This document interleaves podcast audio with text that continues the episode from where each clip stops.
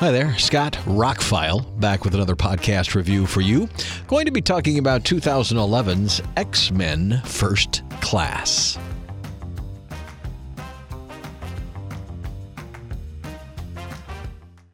I'll stay kind of spoiler free because I know some, uh, yes, the movie's been out for over a decade, but some people are now rediscovering the X Men thanks to the MCU, as it seems that Patrick Stewart and Hugh Jackman and a few other people are going to be in the MCU as their X Men characters. After the first trilogy did well, and then the, the Wolverine Origins movie did not do well, Fox decided to reboot the X Men, start with the younger characters. And this really was a reboot. They were focusing on some different characters. They didn't have all the same characters that were in the trilogy. Had different actors playing them, younger versions of themselves. Takes place in the 40s and 60s.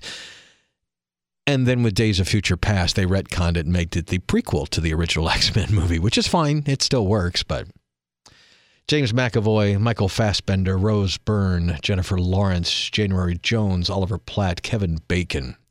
This was the first movie directed by Matthew Vaughn taking it out of the hands of Singer. Bryan Singer was still an executive producer, so was Kinberg. Um, had a 140 to 160 million dollar budget, made 356 million dollars, and became the seventh highest grossing film in the series. But it should be a lot higher, in my opinion. This is one of the best X Men movies. Period. End of story. The short version is, in rebooting it or trying to do a prequel or whatever, um, they got as good, if not even better, actors to do it and did it just right. Matthew Vaughn found the right tone for the direction. It was almost a James Bond Cuban Missile Crisis situation um, with the X Men kind of inserted into it before they've become the X Men, before superheroes are well known in the world. This was a great idea. It was a great idea. It was a great tack to take, and it it did very well on Rotten Tomatoes, made a lot of money, and is widely regarded as one of the best X-Men movies going backwards and kicked off this this new trilogy of movies that includes um, Days of Future Past and Apocalypse. I'm not going to put Dark Phoenix in there.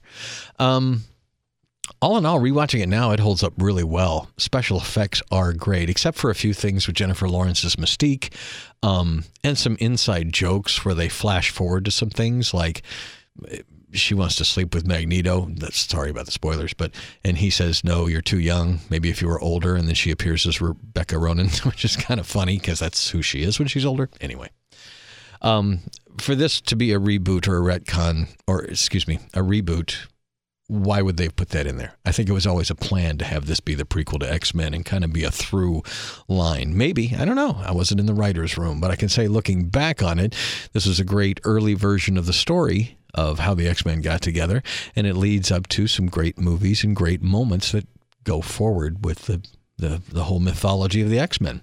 It'll be interesting to see how much of this they use in the MCU once we get full X Men usage in the MCU. It will also be interesting to see if we go back to the Dark Phoenix storyline a third time and maybe we finally make a decent version of that, or we go back to something like this or whatever. This was a breath of fresh air after seeing four X Men movies. The MCU was already out there. We already had Iron Man and things like that. Um, this was interesting. It was well done. It was well received. I don't know why we just didn't strike while the iron is hot and make more of these, but I'll be back with Days of Future Past here shortly. If you haven't watched X Men First Class in a long time, check it out. It's one of the best X Men movies. It's the best example of a good X Men superhero movie. I thought it was great. Uh, might even upgrade it to 4K, although it looked fine on Blu ray. Scott Hamilton, I'm Rockfile. Thanks for taking time out of your day to listen to a podcast about a movie that's over a decade old. I promise we'll get to some more current stuff very soon. Have a spectacular day, and thank you for listening.